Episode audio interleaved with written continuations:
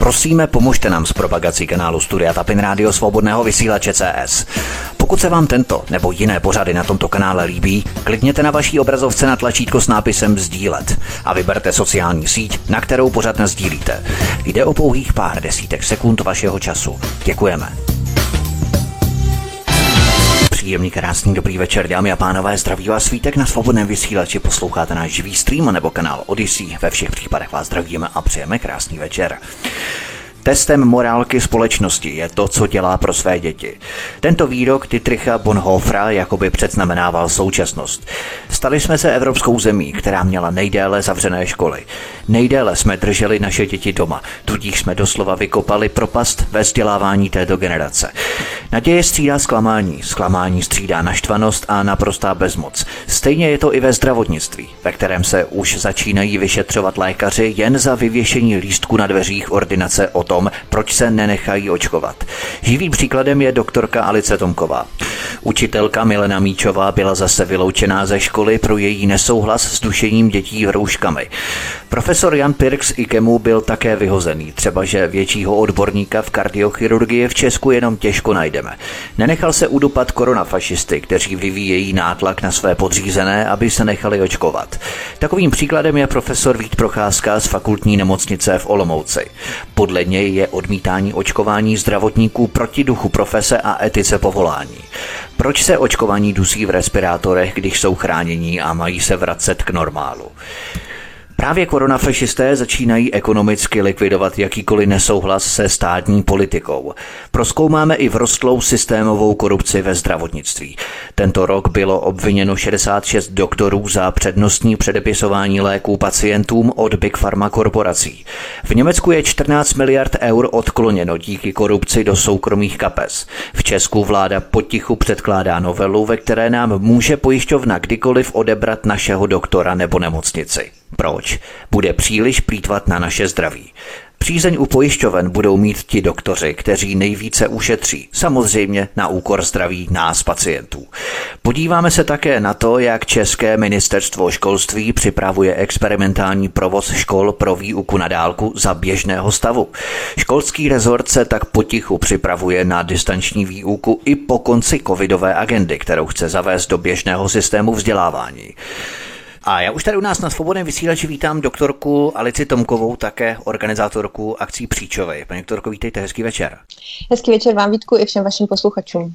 A také učitelku, sice bývalou učitelku a pořád učitelku, protože tím, že byla vyhozená ze školy, si ještě bývalou nestává, je stále učitelkou Milena Míčová. Mileno, vítejte, hezký večer. Hezký večer a buďte všichni zdraví.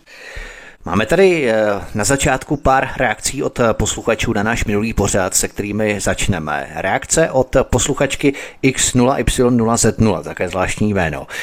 Děkuji za úžasný pořad a odvahu říct pravdu. Ráda poslouchám a s chutí sdílím info nejenom na sociálních sítích, ale i naživo.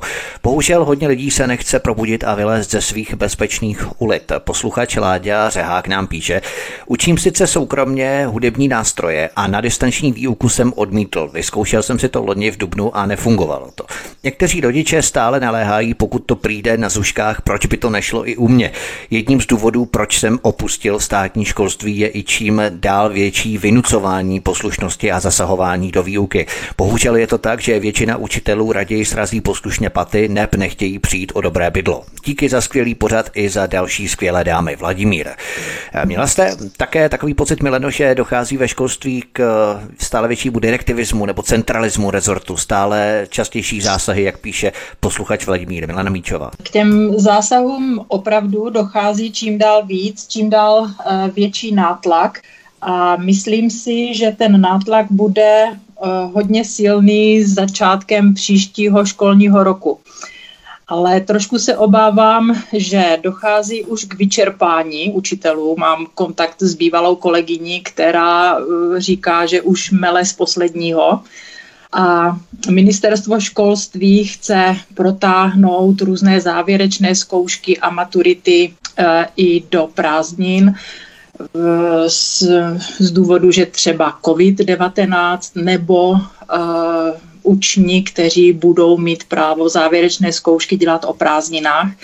A já se opravdu obávám toho, že eh, v září učitelé nebudou odpočinutí, nastoupí znovu na další kolo, které bude velice podobné tomu, co probíhá teď, distanční výuka, prezenční, distanční, prezenční a tak dále. Hmm. A já se obávám, že ti učitelé začnou kolabovat během podzimu tak to bude ještě velmi zajímavé. Uvidíme, jak to bude probíhat. Možná se k nám bude na svobodném vysílači přidávat stále více a více učitelů. Nebylo by to, nesvědčilo by to o dobrých podmínkách, ale zase by to určitým způsobem ilustrovalo stav, v jakém se školství nachází.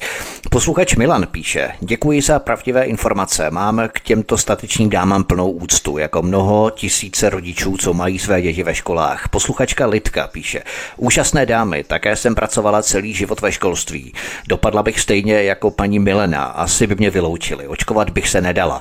Přesně to popisuje, jak se to děje. Všechno dobrovolné, ale zapomněli dodat povinné. Jsem šťastná, že už jsem senior. Chci jet do lázní, ale bez testů mě nevezmou. Tak si nechám asi vrátit peníze, než mě sejmou i za zrušení. To, co říká doktorka Tomková, co brát, jak se chránit dlouhodobě, to vše beru. Jsem šťastná, že jsem zdravá, ale také dělám vše proto. Moc děkuji za nádherné povídání, vám i Vítku za dobrou volbu. Dopady budou zajímavé, je třeba vydržet a nevzdát se. Ano, ve školství se stále více papíruje, tento systém bych nedala. Nezávidím. Dám vámi, držte se, přeji vám hezké dny a hodně zdraví s úctou k vám všem, Lidka. To se dostáváme do té polohy, že nejprve dobrovolné, pak povinné, to jsme provídali v minulém pořadu, typická salámová metoda, dokonce podle dalšího článku na seznam zprávy.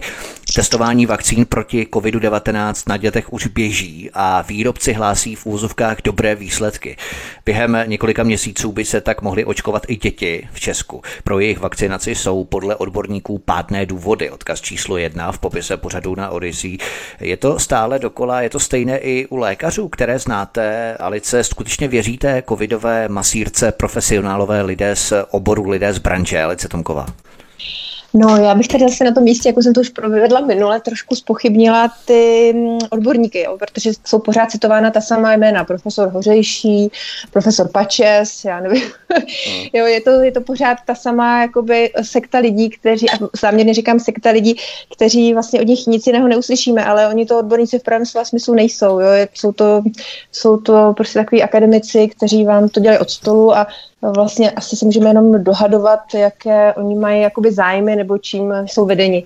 Jo, těch lidí zase, kteří mají jiný názor, je taky hodně, akorát se jim nedostává takového všeobecného sluchu. Takže já, eh, když to takhle čtu většinou na těch novinkách na seznamu, tak, eh, tak se vlastně usmívám, protože jakoby to, že to má nějaký přívlastek odborník nebo největší odborník, tak, hmm. tak vždycky pod tím najdete ta samá jména většinou těch základních tři, pět, že jo, Snake, liště, takový ty, ty klasický provařený jména. Takže tohle bych spochybňovala hned na začátku. A co se týká lékařské veřejnosti, tak uh, ono samozřejmě zatím to probíhalo na té dobrovolné bázi, tak tam řada lékařů vlastně věří té propagandě, protože, to už jsem také říkala minule, ono je to v tom zdravotnictví takové, že vždycky uh, byla tendence věřit odborným časopisům, věřit vlastně jakoby vědě Akorát, že ta věda je s postupujícím časem vlastně více v zajetí politiky a nějakých jakoby nadnárodních zájmů, zájmů peněz a to si právě ty lékaři neuvědomují. A je to dané samozřejmě i tím, že jsou vlastně nějakých jen 10 hodin denně u sebe v ambulanci, v nemocnicích a jakoby pracují a nestíhají vlastně sledovat všechno, jsou, jsou vlastně v takový, takový svý ulitě nebo v bublině a, a vlastně ani se jim nelze divit, jo, že, že vlastně ty informace nezjišťují nebo, nebo oni nebyli naučeni jakoby přemýšlet přemýšlet stran, stran lidského zdraví a toho, co se děje, jako, nebo byli, byli naučeni pochybovat. Tak. Takže... Rozumím. Stejně to zvláštní, jak ta média na jedné straně dbají o to, aby v rámci různých debat byly zastoupené obě strany, aby to bylo vyvážené objektivní strané, ale v rámci covidu tady je zastoupena pouze jedna jediná strana. A tu druhou stranu, která nesouhlasí s tou oficiální agendou, tak eh, tam vůbec nepouští do těch médií. To najednou ta objektivita jde stranou. Určitě, tohle to se děje. Vlastně já můžu říct, že teď, eh, jak jsem mluvila minule o té pracovní skupině pana profesora Žaloudíka, kdy vlastně měl proběhnout celodenní seminář na půdě Senátu České republiky, tak eh, teď to bylo odsunuto na září letošního roku, takže vlastně už je to rok odložené. Eh, a já jsem napsala jakoby všem těm zúčastněným, že si myslím, že to jako asi postrádá ten původní svůj smysl, že, že si myslím, že ani nemá smysl se už nechávat takhle odkládat dál a dál.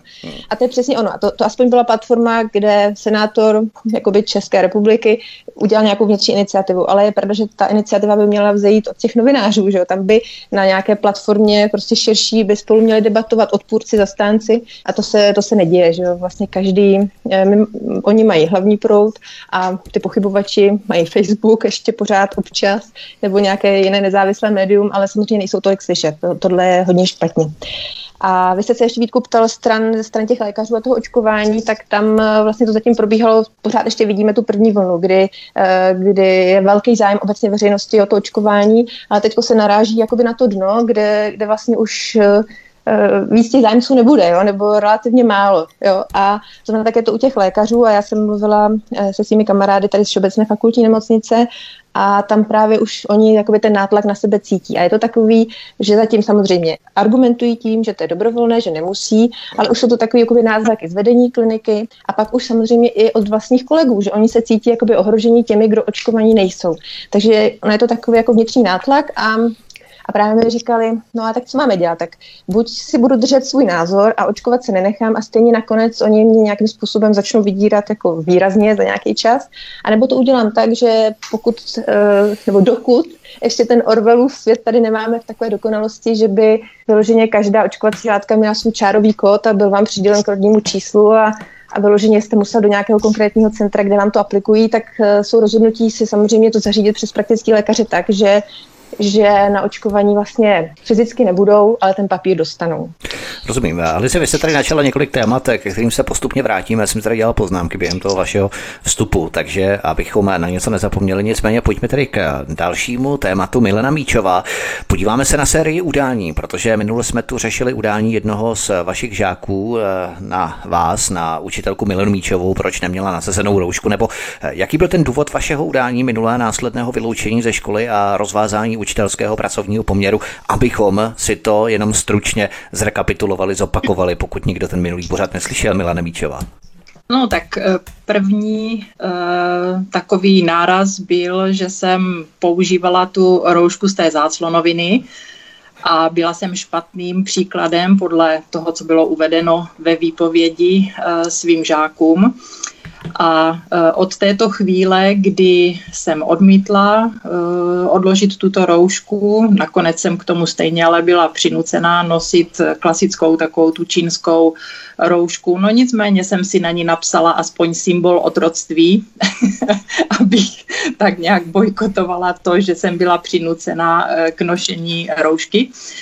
No, dalším uh, takovým mým uh, prohřeškem bylo, že uh, na podzim přišlo z krajské hygienické stanice eh, přišla žádost, bylo to tak hezky napsáno, mám na vás prozbu jako na ředitele. V případě, že se dozvíte, že pracovník nebo dítě, žák ve školství je COVID pozitivní, tak prosím nahlaste neprodleně tuto informaci na příslušné územní pracoviště Krajské hygienické stanice Jihomoravského kraje. A tady ta jedna krásně napsaná žádost stačila k tomu, aby opravdu vedení eh, na třídní učitele hm, tlačilo, aby ti to oznamovali svoje žáky, kteří jsou covid pozitivní. To znamená, když se žák učiteli omlouval, že eh, z nějakého důvodu jde na testování nebo byl na testování a byl pozitivní a tak dále, tak tento třídní učitel byl povinen to nahlásit. No a já jsem na to reagovala tím, že kdyby náhodou došlo v naší škole k trasování tím, že některý žák bude zhledán pozitivní, bude nahlášen a tak dále, tak jaké jsou varianty testu? Že jsou testy ze slin, z krve a nejenom ty do nosohltanu. A protože jsem toto, eh, tuto informaci o těch různých testech, což tehdy bylo Eh, takové aktuální. Dnes už to každý ví, ale na ten podzim eh, vlastně jsme nevěděli, jaké testy vlastně existují. Tak jsem toto napsala na všechny pedagogy i vedení školy a byla jsem znovu uh, jakoby trestána za to, že jsem zneužila školní mail tady k té informaci. Já jsem se bránila, že máme svobodu projevu a tudíž druhé varování nepodepíšu. No. Samozřejmě, pokud byste jim popřáli třeba šťastné a veselé Vánoce na ty e-maily všechny, tak by to bylo v pořádku, ale v rámci této informace jste zneužila e-mail. Přesně, přesně. Tak. No, ale to jsem odmítla podepsat, ale ono se to tak už vezlo. To bylo cítit, jak e, ta škola hledá nějaké další důvody, které by mohla e, uvést jako druhé a třetí varování. Takže potom ačkoliv se ve školství tak nehledí na to, jestli e, učitel přijde nebo odejde ze školy o hodinu dříve nebo později, stejně si musí své hodiny odučit a musí si svoje materiály připravit a vyhodnotit a tak dále tak jsem byla, eh, druhé varování jsem dostala, že jsem odešla dříve ze školy. Zjistili to, že jsem se nenahlásila, že odcházím dříve, zapomněla jsem, tak to bylo druhé varování a třetí varování byl tedy ten student, který eh, neunesl to, že jsem studentům sdělila, že jsem COVID prodělala, stále žiju, ačkoliv uh, patřím do skupiny, která uh, vlastně má oslabený imunitní systém kvůli štítné žláze a že tedy jim jako zdravým dětem nehrozí jako žádný vážný průběh, ale on se tak bál, že něco takového nemohl unést a šel to nahlásit, že jsem se vyjádřila o COVID-19, že je to chřipečka nebo dokonce rýmečka. Smutné na tom bylo, že všechno to, co napovídal, polovina z toho nebyla pravda, tak eh, vedení školy bralo jako, že to pravda je. A když jsem eh, vlastně v té výpovědi žádala o změnění zhruba dvou věcí, které jsem neřekla, tak eh, vedení řeklo, mm, takhle nám to ten student vypověděl, takhle to máme podepsané, takže tak toto je. Alice Tomková série udání chodí nejenom na učitele, ale také na samotné lékaře. Živý důkaz představujete právě vy. Vás totiž udala inženýrka RM, možná budete chtít zveřejnit i její příjmení, pokud budete chtít ročník narození 1984. Jenom proto, že jste měla na vašich dveřích, na dveřích vaší ordinace, list o tom, proč se nedáte očkovat a otevřete Česko, tu výzvu. Jak to u vás proběhlo, Alice Tomková? No tak já, já bych asi nejdřív chtěla říct posluchačům, že nechci působit nějak sebestředně. Já si myslím, že to je asi přirozená věc, že se to muselo stát, protože jsem si během toho roku covidu uh, jsem se sama pro sebe snažila si nějakou tu svoji vnitřní svobodu jakoby udržet a to i na poli teda svého zaměstnání. Takže uh, naopak bych řekla, že přestože tady ta paní inženýrka paradoxně ročník 84, což jako evokuje právě zase toho Orvela, uh, napsala, napsala stížnost na Českou lékařskou komoru, tak, eh, tak potom počátečním jakoby takovým smutku nebo jako mm, prostě takový, jako že, že si říkáte, já nedělám nic špatně, ještě musím takhle se zabývat ve svém volném čase nějakým odpovídáním a hájením sebe sama, tak vlastně jsem si řekla, že, nebo i tak bych byla ráda, kdyby to posluchači vnímali jako poselství, že vlastně když já jsem takovýhle rebel už rok a vlastně byly na mě udání jenom dvě, jedno na hygienickou stanici a tady jedno tady na Českou lékařskou komoru, tak zase si říkám, že bychom si jako obecně svorně mohli říct, že to s tím českým národem není až tak špatný, když, když vlastně při mých 30-40 pacientech denně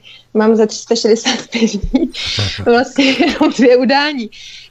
Takže jako, že ta alternativa je vlastně takhle jako, že hledáme, nebo nehledáme, ale prostě je tam řada negativních věcí a každodenně se potýkáme s nějakou jako nespravedlností, tak bych zase třeba tohle chtěla říct, že, že to vlastně není špatný. Tak. jo? A teď co se týká teda toho vlastního obvinění. Bylo to jako paradoxní v tom, že paní Žika si stěžovala na to, co mám na dveřích a co si myslím a vlastně stěžovala si České lékařské komoře, která má řešit vlastně mé lékařské pochybení, jakoby vůči pacientům pacientům. A tady k tomu vůbec nedošlo, tady nedošlo k žádný takové skutkové podstatě, takže eh, na tom jsem i vlastně založila tu svoji obhajobu nebo respektive to své vyjádření, které oni chtěli do 14 dnů od toho převzetí, teda té stížnosti. Uh, takže to mi to jakoby paradoxní, protože já jsem vůči ní nějakým způsobem nepochybila, byla fakt léčena řádně a jakoby nejmodernějšími způsoby, jakými ta její obličová to zašla řešit a právě ona si stěžovala, že se mi i donutila jako si sundat troušku, ale ona tu vyrážku měla v obličeji, takže jakoby celé to její ta stížnost byla taková prostě něčím až úsměvná. A, ale musím říct, že jsem se samozřejmě trošku bála, že Česká lékařská komora, mm, jakoby ten postoj může mít dvojí a v dnešní době si člověk nemůže být vůbec jakoby ničím jistý. takže v tomhle smyslu jako to, to řízení jakby probíhá. Teďko uh, jsem právě včera dostala už jakoby zase na zpátek zpětnou vazbu, že teda uh, uznávají, že si možná, pořád mohu myslet, co chci, přestože uh, to, co si myslím, není v souladu s názory většiny populace a oficiálních orgánů. A uh, takže vůči mě nebylo, nebylo zahájeno disciplinární řízení. Takže tohoto trvá už měsíc, ty odvolací akce a, a zdůvodňování. Znamená, že revizní komise České lékařské komory vás jak si vyšetřovala, zaujala, užívám tady protektivní postoj v rámci jako členů České lékařské komory jako lékaři, což je mm-hmm. sice fajn, ale ten důvod, který tam oni uvedli, je poměrně takový zvláštní. Eh, můžete nám to pocitovat vlastně, proč oni vás vyvinili z té odpovědnosti za to, co si myslíte? Tak jednak tam uznávají, že teda podle ústavy pořád mám ještě nárok si myslet, co chci. A pak paradoxně mi pomohl náš bývalý pan prezident Václav Klaus, kterého tam zmínili, že on při svém vystoupení na staroměstském náměstí na demonstraci odpůrců proti epidemických opatření eh, vlastně toho řekl mnohem víc a spochybnil veškerá preventivní opatření očkování. A pokud je revizní komisi známo, tak Václav Klaus za to vystoupení nějakým způsobem vyšetřován ani potrestán nebyl. Takže oni to používají vlastně jako precedens a, a vlastně pomohlo mi paradoxně tohle. Takže pan prezident sice zaplatil nějaký pokuty, ale vlastně ten obsah jeho řeči uh, vlastně nějakým způsobem nebyl, nebyl trestán a oni to pomohli jako v argumentaci uh, vůči, no, pro tu pacientku, nebo respektive k vyjádření, které jí poslali a mě taky. Takže já musím říct, že vlastně asi musím poděkovat panu prezidentu Klausovi. No. Tak to je skvělá munice i pro třeba budoucí lékaře, kteří si budou chtít myslet, že očkování není to správné, tak se odvolávajte, prosím, milí doktoři, na Václava Klauze staršího a ten vám určitě z toho pomůže a vysekává z toho. To je docela skvělé. A já si myslím, že jste i, my jsme si dělali legraci ještě se Milenou před vysíláním, že vy jste vlastně osobnost, když vás srovnávají takto s bývalým prezidentem. Jo, to je pravda, to je bezvadný. A oni tam právě napsali, že nepochyb nepochybně pan Václav Klaus jako by mohlo ovlivnit mnohem větší počet lidí než doktorka Tomku. takže, takže to fakt bezvadný. Nicméně ono nemusí být ještě všem konec. Ono, ona eh, vlastně ta stěžovatelka má ještě pořád možnost se odvolat takzvané čestné radě České lékařské komory. Takže jako je to v takové fázi, jako že jsem ráda, že snad jako zdravý rozum aspoň na té oblastní eh, úrovni České lékařské komory zvítězil, ale, ale ještě to tak jako by nemusí úplně dopadnout. Ještě Alice Tomková agrese koronafašistů, kteří užvou a zlikvidují kohokoliv, kdo nesouhlasí s vírou v covid, je stále lačnější. Dozvěděli jsme se třeba, že nejznámější český kardiochirurg, profesor Jan Pirk, byl také vyhozený z pozice přednosty Kardiocentra Institutu klinické a experimentální medicíny IKEMu, odkaz číslo 2 v popise pořadu na Odyssey, přičemž se žádného přečinu ve svém oboru nedopustil. Tam mstivost a zlomyslnost koronafašistů je čím dále tím zákeřnější. Cítíte to také tak v rámci toho roku, který jsme urazili od doby začátku, koronavize i koronakrize? Určitě. Já ještě bych panu profesoru Pirkovi řekla, že vlastně jeho, on se bránil veškerých jako při těch veřejných vystoupeních svých tomu, aby, aby to vyloženě bylo v té úrovni, jako že to je za za to, co si myslí a říká. Nicméně samozřejmě ten podtext nebo takový to trošku to tam cítíme, že, že si to samozřejmě myslí. Uh, já bych jako na jeho obhajobu určitě, víte ta pozice, kterou má pan profesor Perk, ale jsou to i pozice jiná od vlastně primářských pozic, jakýchkoliv profesorských v rámci lékařských fakult, uh, tak uh, jsou to vlastně politická místa. Jo? Není, to, není to, že by tam ty lidi byli náhodou. Uh, si vemte i ta fluktuace různých osobností, které třeba teď máte od rektorátů univerzity Karlovy, původně ředitel Všeobecné fakultní nemocnice, pak, eh, pak je to ředitel VZP a oni si jakoby navzájem všechny tyhle ty funkce tak různě jakoby mění, fluktuují a, a samozřejmě je to dáno, dáno všechno jakoby politickou angažovaností a propojeností. Takže uh, i pan profesor to měl jakoby to místo nějakým způsobem, samozřejmě x let ten obor budoval, vlastně IKEM, IKEM jakoby stojí na jeho méně, vlastně můj tatínek, který teda byl taky lékař, byl soudní lékař, tak uh, pana profesora znal, protože vlastně tím, že poskytovali jako soudní lékařství často orgány, tak, eh,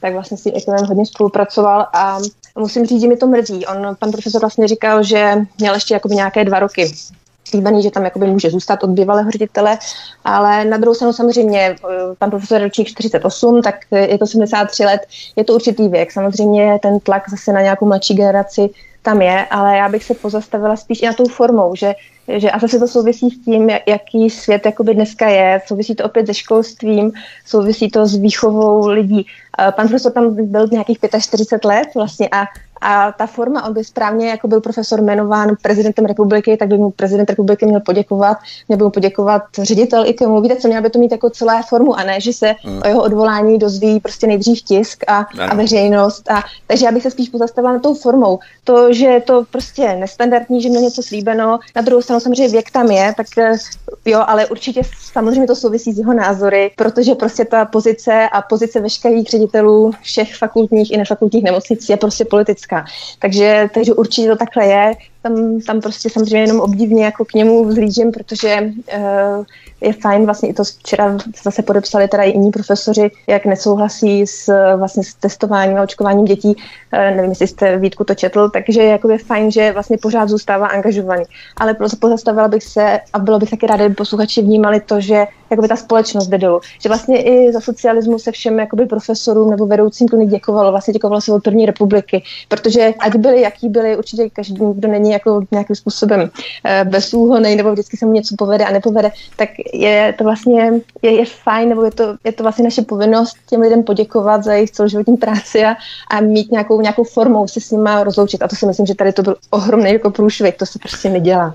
Možná na to právě navážeme. Milana Míčová. Mě zaujal jeden článek ze CNN Prima News. Já ocituji jenom část z toho článku, který se sice dotýká zdravotnictví, ale chci se zaměřit na absurditu významu toho článku. Už ten nadpis článku zbuzuje rozpačitost. Neočkovaní zdravotníci nosí smrt do nemocnic i sociálních zařízení. To je ten nadpis. A cituji část toho článku. Asi čtvrtina zdravotních sester a ošetřovatelek vytrvale odmítá vakcínu proti covidu a představuje tak stále větší riziko pro nemocnice nebo pečovatelská zařízení.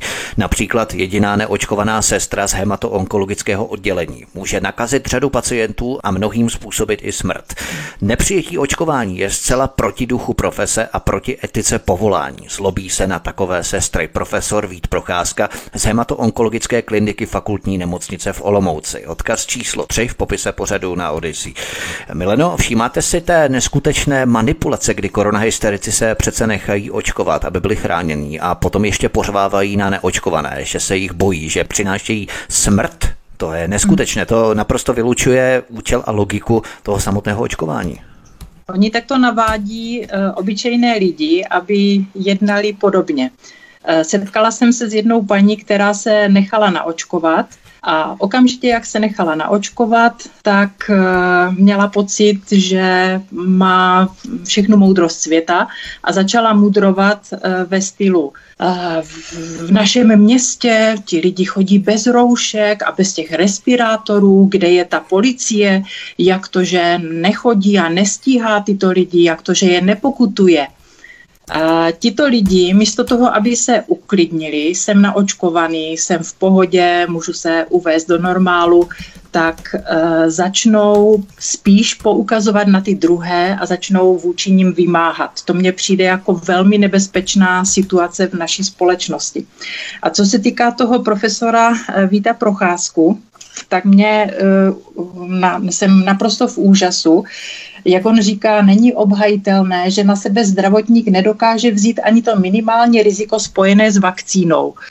Eh, když si uvědomíte, že ta vakcína vám může způsobit takové zdravotní poškození, možná jako v malém procentu, ale může, a když potom nebudete schopen pracovat, kdo vám co dá, kdo vám co dá. Takže eh, vy potom budete na nějaké v, invalidním nebo v částečném invalidním důchodu a budete doufat, že eh, ekonomika našeho státu bude natolik dobrá, že ten částečný nebo plný invalidní důchod dostanete.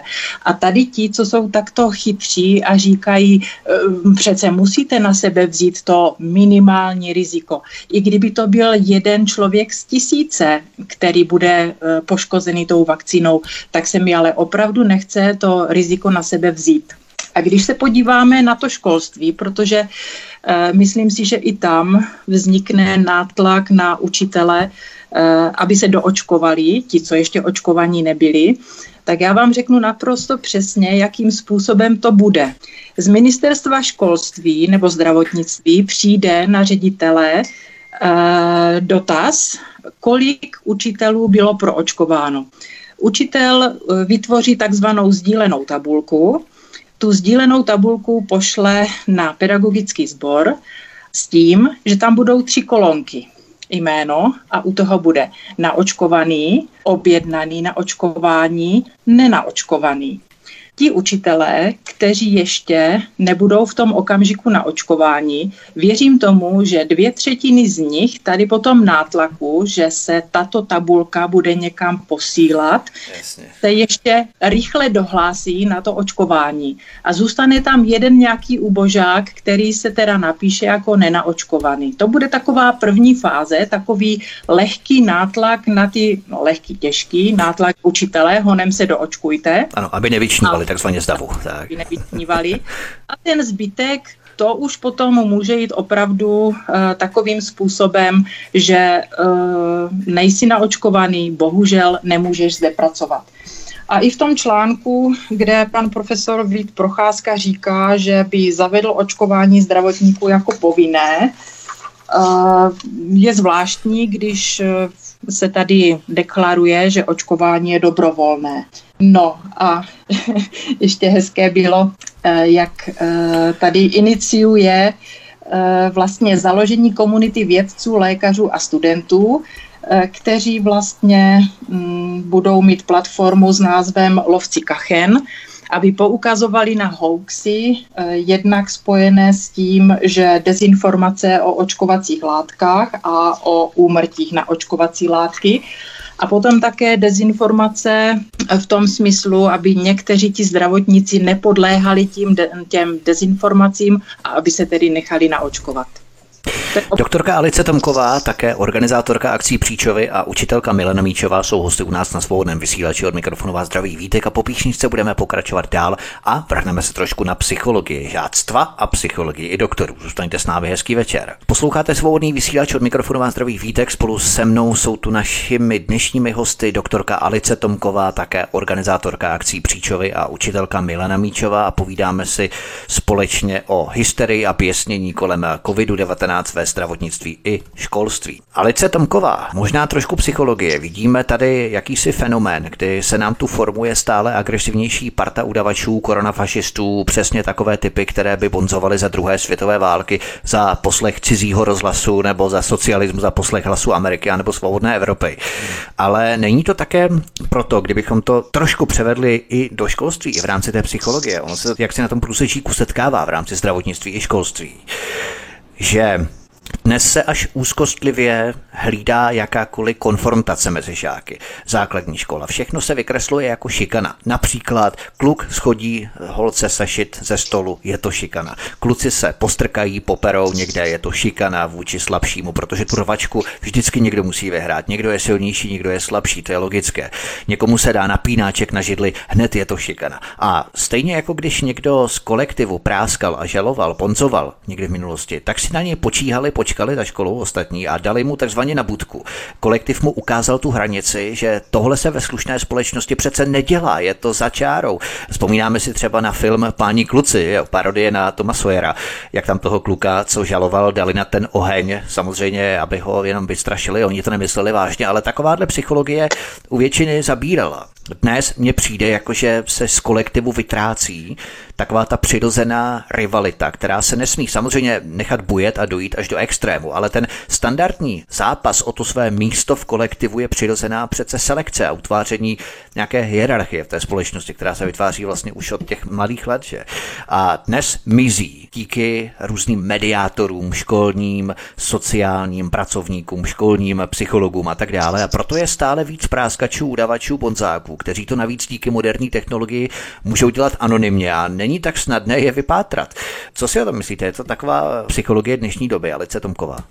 No já právě nevím, jestli to bude otázka na mě, protože ty děti, já už mám velké děti, mám 18 a 20 letého syna, tak jako spíš to dokážu posoudit jenom tak jako pocitově a to určitě máte Vítku pravdu. Ale jak to je teď reálně, eh, když bych vzala třeba toho mladšího syna 18 letého, tak eh, tam třeba na tom gymnáziu, kam chodí, což je teda arcibiskupské gymnázium tady v Praze, tak eh, tam bych neřekla, že, že vlastně ten kolektiv Prágu je takhle. Oni to berou ti lidé jako mladí lidé jako takovou, mm, bych řekla spíš ne ale takovou jakoby povinnost, teďko chci někam jet v létě prostě za hranice, tak proč by jako, to jako vůbec nevadí, že, že budu prostě testovaný, to je mi úplně jedno. Jestli jako berou to tak nějak, jako, že to přišlo s tou dobou a spíš mám jako to, co mě zaráží, že třeba když jsem já byla mladá, tak jsem, tak ve mně byl určitě samozřejmě takový ten pocit boje s uh, autoritama nebo se vymezování vůči autoritám a já jakoby v té generaci dnešní uh, tohle to postrádám, jako, že vlastně něčím je to jako zdravá věc se, se vymezovat vůči jakoby těm starším a být takový tento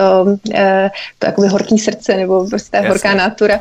A to si myslím, že, že ta generace dneska není, že prostě opravdu ne taková předpřipravená tím školstvím, které tady už prostě těch 20-30 let tou salámovou metodou pracuje na tom ubytí ducha. Jo, nejenom, že, že se to projevuje samozřejmě těmi znalostmi, které jsou jakoby horší, než byly a, a vlastně máte milion informací, které mají nulovou hodnotu a to důležité ty děti nevědí, ale že vlastně oni jako ubyli, povedlo se školství jako ubít ducha. Jo, samozřejmě určitě to souvisí trošku i s absencí církve nebo obecně víry, nemusí to být jako církev, ale nějaká víra uh, opět jako selhání rodin, že, že, že lidi jsou prostě tlačení vydělávat hodně peněz nebo minimálně hodně pracovat, aby zvládli zabezpečit rodinu, hypotéku, bla, bla, bla. A že tohle všechno se projevuje na tom, že ta generace je jakoby bez vize, nebo aspoň takhle to vnímám já, že, že mě to hrozně mrzí, jo? že oni nemají pocit, jako, že by si něco museli uchovat, že se o něco musí zasadit, aby, aby jim to zůstalo, právě třeba i ta svoboda, že ty senzory máme asi my, ta, ta střední generace a starší, která už něco zažila, takže vidí, že se teď něco děje špatně a že se ještě a teprve bude dít, že vyloženě tady teď máme takové, jako jsme před Prahem nějakého apartheidu, že jo, očkovaných, neočkovaných. A tohle to ta mladá generace nevnímá. Takže nevím, jestli jsem přesně odpověděla to, co jste chtěl slyšet. To nevadí, co jsem to je úplně jedno, jsem chtěl slyšet.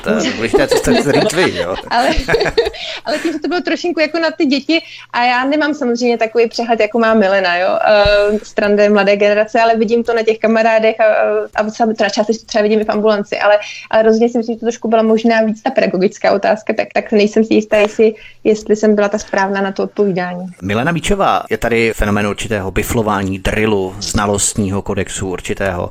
Na druhou stranu pedagog má určitou osnovu, kterou musí stihnout eh, odučit v rámci toho daného roku, to znamená, že se příliš odchylovat nemůže od těch osnov, to znamená, že ten tlak tady je i z této pozice, ale samozřejmě eh, žáci se musí i formovat nějakým způsobem, aby dokázali sami samostatně uvažovat, což se v té škole nebo v moderním školství příliš asi nepěstuje.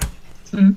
Co já jsem těžce nesla a velice citlivě jsem to vnímala v tom školství, tak uh, učitelé jsou v současné době jednak nejhůře placení vysokoškoláci a nejméně ctění vysokoškoláci, jestli mi rozumíte. Dřív uh, pan farář, pan doktor a pan učitel v obci to byly vážené osoby. Uh, dnešní učitel je takový fackovací panák. Jo? Učitelé, teda kolegové mu něco vytknou, ředitel uh, ho seřve za to, za ono, rodiče si na něj přijdou došlápnout, co si dovolil dát jejich synáčkovi trojku, uh, žáci si na vás otevřou pusu, protože vědí, že moc jakoby těch pravomocí a moc té moci ten učitel v současné době nemá.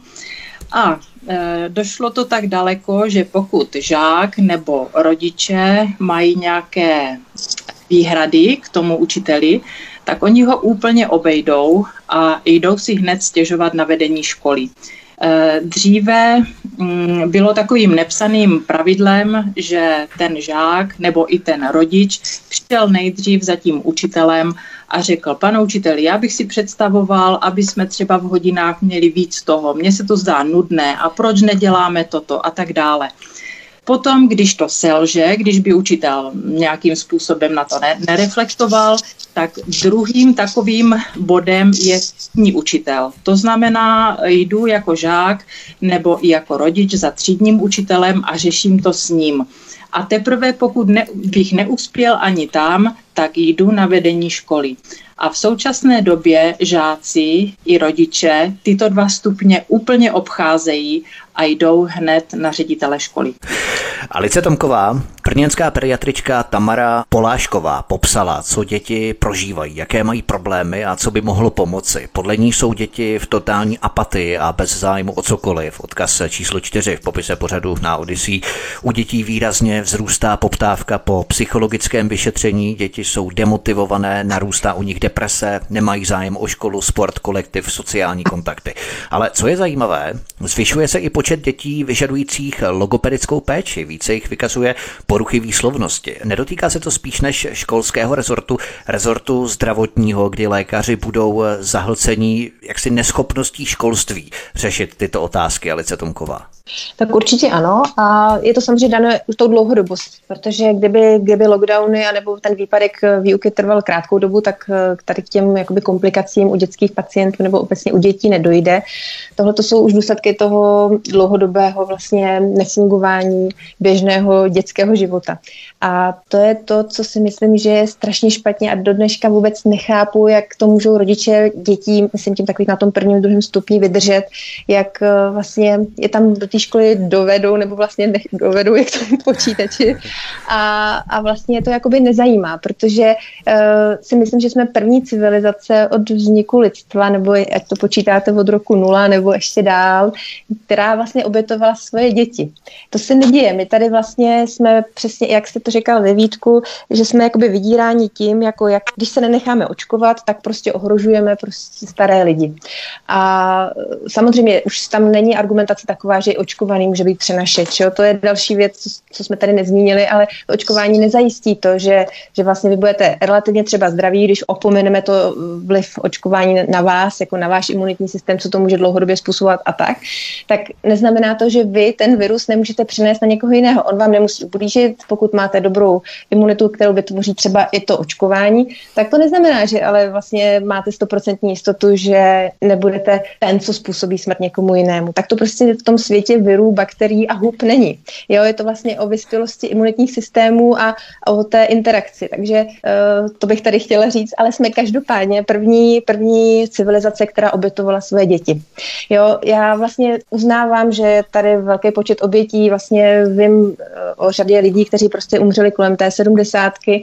Nebyli samozřejmě v dobré kondici, měli určité choroby, polymorbidní byly, nebo měli třeba jednu, dvě choroby, která samozřejmě s tím covidem dohromady způsobila to, že nakonec třeba ten člověk zemřel.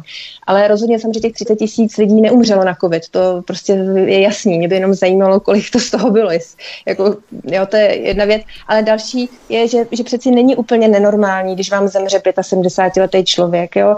Já, ale je hrozný, že vlastně eh, tímhle tím nátlakem, aby se to náhodou nestalo, tak vlastně my obětujeme děti. Obětujeme jejich dětství, obětujeme jejich vzdělání, obětujeme nakonec jejich zdraví, protože oni se opravdu rok nehejbou.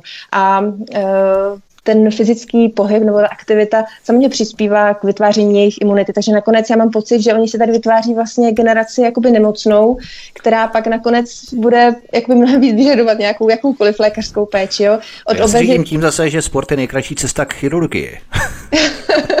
to určitě, jo, ale v tom velkém měřítku vám poskytuje duševní zdraví, prostě vždycky fyzická práce je lék na všechno, že jo, dělání, dělání, všechny smutky zahání. A takhle to je samozřejmě u těch dětí taky. Oni, oni tou aktivitou, uh, vlastně stýkáním s kamarády si vytvářejí vlastně jako to svoje zdraví a životní štěstí. A tohle co se tady vlastně totálně jako um, rok ubíjí. A to nemluvím o tom, že třeba děti vlastně i ty bakterie a viry právě k vývoji své imunity potřebují, jo, to třeba do těch šesti let minimálně. Takže to se tady taky úplně zastavilo, nošení náhubků jim vlastně tohoto znemožňuje a tím si vytváříte opět jakoby další křehčí generaci, která nebude vlastně vyzbrojená jakoby dobrým imunitním systémem. Takže já vlastně nejvíc jako vlastně mám vztek na tuhle vládu a vlastně na všechny ti, kteří vlastně to tady teď vedou, nebo možná celosvětově, že se obětuje mladá generace. A že vlastně, to jsem taky říkala minule, to není úzce zdravotní problém. COVID je prostě, to jsou všechny obory, to, to zasahuje jako ekonomiku, jo, uh, přesně tak, vzdělání. Jo, a to, to tady vlastně my nemáme štěstí na žádného vůdce, který by byl schopen vlastně paritně vlastně všechny tyhle ty obory nějak dát dohromady a udělat z toho nějaký směr nebo nějaké směrování k něčemu. Tady prostě se to úzce prostě zaměřilo na zachraňování staré generace. Já jako by to nespochybnuju, je to jako samozřejmě určitě správně jako se být ohleduplný a snažit se, ale ne za cenu obětování mladé generace. Milena Míčová, celý dlouhý rok byly více či méně zavřené školy, probíhala většinou distanční výuka, se současným otevřením škol by se mohlo zdát, že je tomu konec. Ovšem, nenechme se mílit, protože ministerstvo školství vydalo vyhlášení pokusného ověřování obsahu metod a organizace kombinovaného vzdělávání v základním a středním školství. Odkaz číslo 5 v popise pořadu na Odyssey. Tady se popisují možnosti technických prostředků pro vzdělávání na dálku bez osobní přítomnosti žáků v části vyučovací doby ve škole. Co se tu přesně uvádí a co z této vyhlášky školského rezortu vlastně plyne, Milena Míčová? To je velmi důležité totiž. Tak hlavně z toho plyne, že jestli někteří učitelé eh, doufají v to, že od září příštího školního roku nastane klasická normální výuka, tak nenastane. V to ať nedoufají protože toto pokusné ověřování je sice nastaveno na nějakých 80 škol, které se do toho přihlásí, nicméně těchto 80 škol nebude moci jet e, nějakým extra režimem, takže e, myslím si, že všechny školy pojedou v tomto režimu, že e, chvíli distanční vzdělávání, chvíli prezenční, ale e, na těchto vybraných 80 školách se to bude nějakým způsobem evidovat, vyhodnocovat a cílem tohoto pokusného ověřování je, aby se to stalo uh, vlastně právní, aby se to ustanovilo jako jeden z normálních uh, způsobů vyučování. Tady ta kombinovaná výuka, přechod na distanční a potom zase prezenční výuku. Uh, když jsem teď nějakým způsobem se snažila dostat z ministerstva školství jak to bude s těmi žáky, kteří zůstanou doma, jejichž rodiče nesouhlasí s tím testováním, nebo ti samotní žáci ne, e, nesouhlasí s testováním, tak e, ministerstvo školství odpovědělo v tom smyslu, že e, ty děti, které zůstanou doma, bude se to brát jako omluvená absence. Ale domnívám se, že tato omluvená absence to bude pouze do konce tohoto školního roku, a obávám se, že od toho září už pokud dítě nenastoupí do školy s tím, že se bude testovat, rouškovat a tak dále, tak už to bude mít jako neomluvenou absenci. A to může být potom pro rodiče velký problém, kteří nebudou chtít, eh, aby jejich děti měly na ústech a na nose ta dusítka. Takže školy se mohou přihlásit do tohoto pokusného ověřování. A jde o to, že se zvažuje začlenování kombinovaného vzdělávání na dálku v základních a středních školách do systému vzdělávání České republiky i pro běžnou situaci. Takže oni počítají výhledově s tím, že by ta výuka na dálku probíhala i v běžném stavu. Nebyla by žádná epidemie, žádná pandemie a i přesto by probíhala výuka na dálku. S tím oni počítají. To je vlastně předmětem této přihlášky. Ano, vyhlášky. přesně tak. Přesně tak, že by se to uzákonilo i eh, když nebude žádná pandemie. No a e, taková ta evidence těch škol, ta už proběhla a od února e, začala první fáze, první etapa mm, tady toho projektu. A myslím si, že to je i jeden z důvodů, proč se nyní vrátili nebo vrací všechny třídy e, základních škol do e, výuky, právě proto, aby se mohlo už začít porovnávat ta distanční a prezenční eh, výuka. To znamená, že zrušili i tu rotaci, rotaci. Půjdou prostě do školy a hotovo. Takže ti žáci, kteří uh, zůstanou doma, tak jim bude zhruba nějakých uh, 4 až 6 týdnů výuky chybět v tom vzdělání. Nicméně, jako rodič jsem napsala panu řediteli, že mm, naše dcera nebude chodit do výuky. Myslím si, že těch posledních, já nevím, šest týdnů nestojí za to, aby děti v těch respirátorech tam eh, seděli v těch školách.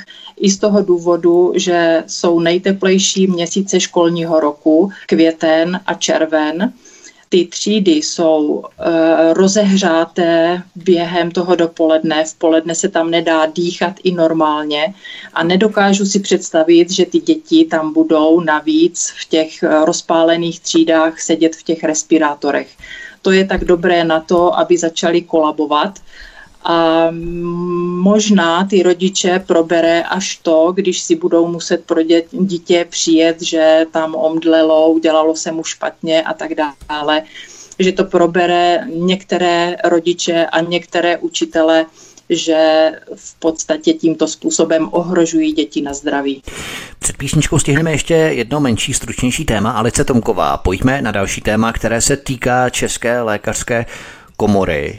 Stále více lékařů upozorňuje na zanedbávání primární péče, kdy se lidé neléčí, protože je mnohdy praktici ani nechtějí přijmout a instruují je, když se jim ten stav zhorší, aby si zavolali ambulanci. Máme tady doporučení České lékařské komory, jak se má postupovat v případě podezření na COVID. Odkaz číslo 6 v popise pořadu na Odyssey a u toho doporučení si můžeme povšimnout, že tu není zahrnutá žádná podpůrná preventivní léčba pro nehospitalizované pacienty.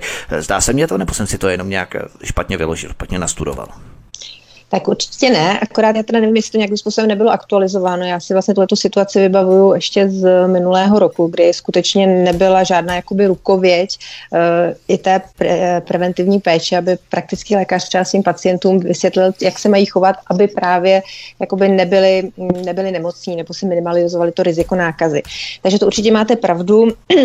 A Česká lékařská komora, mm, dokud jsem si nechal, nebo takhle, ono to byl automatický mailing od pana uh, prezidenta Kupka, tak uh, ty většinou ty jeho e-maily takové dvoustránkové chodily půl jedné v noci a byl takový ten jeho monolog, na který jsme zvyklí třeba z, z televize, kdy tady tam měl ta svá vystoupení, taková ta děsivá, uh, hrozící a depresivní, tak to v podstatě, ano, ale tam on zajímal většinou v těch e-mailech, uh, zaujímal postavení taková, jako že měl tendenci chránit lékaře, takže já jsem z toho jakoby cítila to, že, že vlastně lékař má právo jakoby klidně ambulanci zavřít nebo být pacientům k dispozici práci taky distančně formou prostě různých buď videohovorů nebo prostě posílání e-mailů, fotografií a komunikace elektronické, to znamená tak i preskripce, teda předepisování receptů a že vlastně jakoby e, tam byl jakoby jeho zájem, což možná i tak je, nevím, jestli ta lékařská komuna má chránit teda e, ty své členy ve smyslu, jako že i oni jsou, jsou jakoby běžnými občany, kteří mají nárok na to být zdraví. Takže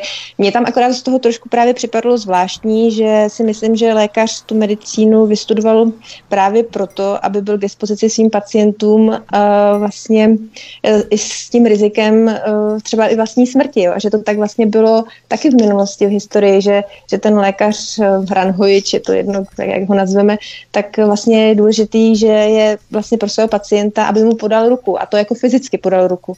Ne, ne byl někde virtuálně, prostě mu posílal prostě nějaký chemické látky. Takže tohle to si třeba myslím, že jakoby taky k zamyšlení. Je to vlastně na nějaký, jakoby to založené na nějakém etickém cítění, ale, ale vlastně i o tu etiku by se měla lékařská komora starat. Takže tady to musím říct, že jsem tam vnímala taky a, a hodně mě to mrzelo. A samozřejmě během tohoto celého roku, to jsem říkala v tom minulém rozhovoru, došlo jako k velkému zanedbání primární péče. Já jsem teda uh, svou ambulanci otevřenou měla, protože jsem to považovala jakoby za důležité. Lidí chodilo opravdu málo, chodila třeba třetina, když byl ten první lockdown, ten březen, duben minulého roku, tak uh, tím, že opravdu nikdo nevěděl, jakoby s čím jsme konfrontováni, tak uh, ten strach byl veliký a lidí chodilo opravdu málo. Ale pak se to trošku začalo zlepšovat ale ne u všech lékařů, ne ve všech oborech. Řada nemocnic jakoby zavřela vlastně své, eh, své dveře vůči takovým těm běžným pacientům. Takže já do dneška se setkávám s zanedbáním, které jakoby dojíždí dneska. A já nevím, je to včetně toho, že Benešovská nemocnice malé holčičce neodstranila mouska, což jsou takové jakoby virové bradavice dětského věku a ona místo třeba jich pět, co jich měla, tak po tom půl roce, kdy ty rodiče se snažili se někam objednat, tak jich měla asi 40 a to samozřejmě už je jako strašně složitý se s tím nějakým způsobem vyrovnat a je to úplná hloupost. Ale taky zároveň třeba teď mám dvě mladé pacientky, které, které prostě minulý rok na prevenci nepřišly, říkali, oni ten covid, nikde nás jakoby nechtěli, necháme to po covidu a jsou to dva melanomy. Jo? A e, bohužel jakoby v takovém stádiu, což je jakoby maligní melanom, je jeden z nejzhoubnějších nebo nejrychleji postupujících nádorů. A e, mě jakoby na tom děsí nejvíc to, že vlastně důsledek toho, že tyhle ty jakoby ženy středního věku pravděpodobně jakoby v horizontu třeba dvou let jakoby ne, nepřežijou, nebo prostě bude to mít uh, jakoby ten infaustní závěr, tak vlastně oni vlivem covidu došli do té situace, že vlastně nebyli řádně ošetřeny, nebyla jim poskytnuta včas péče. A oni samozřejmě v tom terminálním stádiu zemřou na nějakou infekci, to znamená třeba i covidovou. A zase se prostě těm šílencům covidovým dostanu do těch covidových čísel. A přitom je to totální nesmysl od svého začátku. Prostě tady, tady to zdravotnictví rok nefunguje. A to jsme si říkali minulé, prostě od obyčejných endoprotéz, kyčelních, kolenních kloubů, jo, kdy ty staří lidé se třeba už ani nedožijou té endoprotézy. Baští, analgetika, ničí sledviny játra, ale to má každý obor. Prostě tam došlo k totální prostě selhání té primární péče. A, a vlastně s těmi následky se budeme potácet nebo po, uh, nějakým způsobem vyrovnávat tento rok, příští rok, jo, ale mě jenom na tom nejvíc mrzí, že vlastně ten špatný stav obyvatelstva uh, v důsledku tady toho všeho vlastně jim zase bude hrát akorát do těch čísel, jo, že vlastně tak, oni, tak, nakonec, oni nakonec zase samozřejmě oslabený organismus, který prostě je psychicky deptaný tím, že se straší, tím, že se nehejbe, tím, že se jim neposkytuje jakoby ta primární péče, tak oni na ten covid prostě zemřou. Jo? Víte, co to je? Hmm. To je něco tak absurdního, že a to tady nikdo nahlas taky neřekne. Doktorka Alice Tomková, také organizátorka akcí Příčovy a učitelka Milan Míčová jsou hosty u nás na svobodném vysílači od mikrofonu vás zdraví Vítek a po písničce půjdeme dál v našem rozhovoru. Hezký večer. Vítejte opět zpátky od mikrofonu vás zdraví Vítek na svobodném vysílači a spolu s námi jsou tu doktorka Alice Tomková, organizátorka akcí Příčovy a učitelka Milana Míčová. Milana Míčová, vy jste zaslala na ministerstvo zdravotnictví žádost v souladu se zákonem číslo 106 svobodného přístupu k informacím, aby vám zaslali například certifikát kvality testovacích tyčinek, informace o výrobci testovacích tyčinek, licenci výrobce testovacích tyčinek, výpis ze státního rejstříku výrobní firmy či společnosti, která testovací tyčinky vyrobila, dokumenty schválení a akreditace společnosti, která schvalování prováděla. Platné firmní licence a tak dále, tak dále. Jak vám ministerstvo odpovědělo v zákonné 15-denní lhůtě? Ministerstvo zdravotnictví musím pochválit, protože odpovědělo eh, v té zákonné lhůtě a snažilo se vyčerpávajícím způsobem odpovědět na moje otázky. Nicméně je z toho zřejmé, že e, ty testy, tak jak se přivezou od někud z Číny, odkudkoliv, tak jdou i hned do škol. A nijak se neprověřuje, jestli jsou nebo nejsou závadné. A když uh, jsme zvažovali teď s manželem, jestli teda dceru a za jakých podmínek uh, do školy poslat, tak um, ty testy jsou buď z nosohltanu, to je samozřejmě pro nás nepřijatelné. Pak eh, test, to, co se teď dělá, ten antigenní, to znamená, že se tak šťourá na začátku nosu, což je pro nás také nepřijatelné, protože některé ty testovací tyčinky jsou vlastně sterilované nebo sterilizované eh, tím etylenoxidem, takže opakovaným jakoby vnášením tady té desinfekční látky, která je karcinogenní, tak eh, vlastně může dojít k tomu, že nějaký ten karcinogen si eh, to dítě přivodí.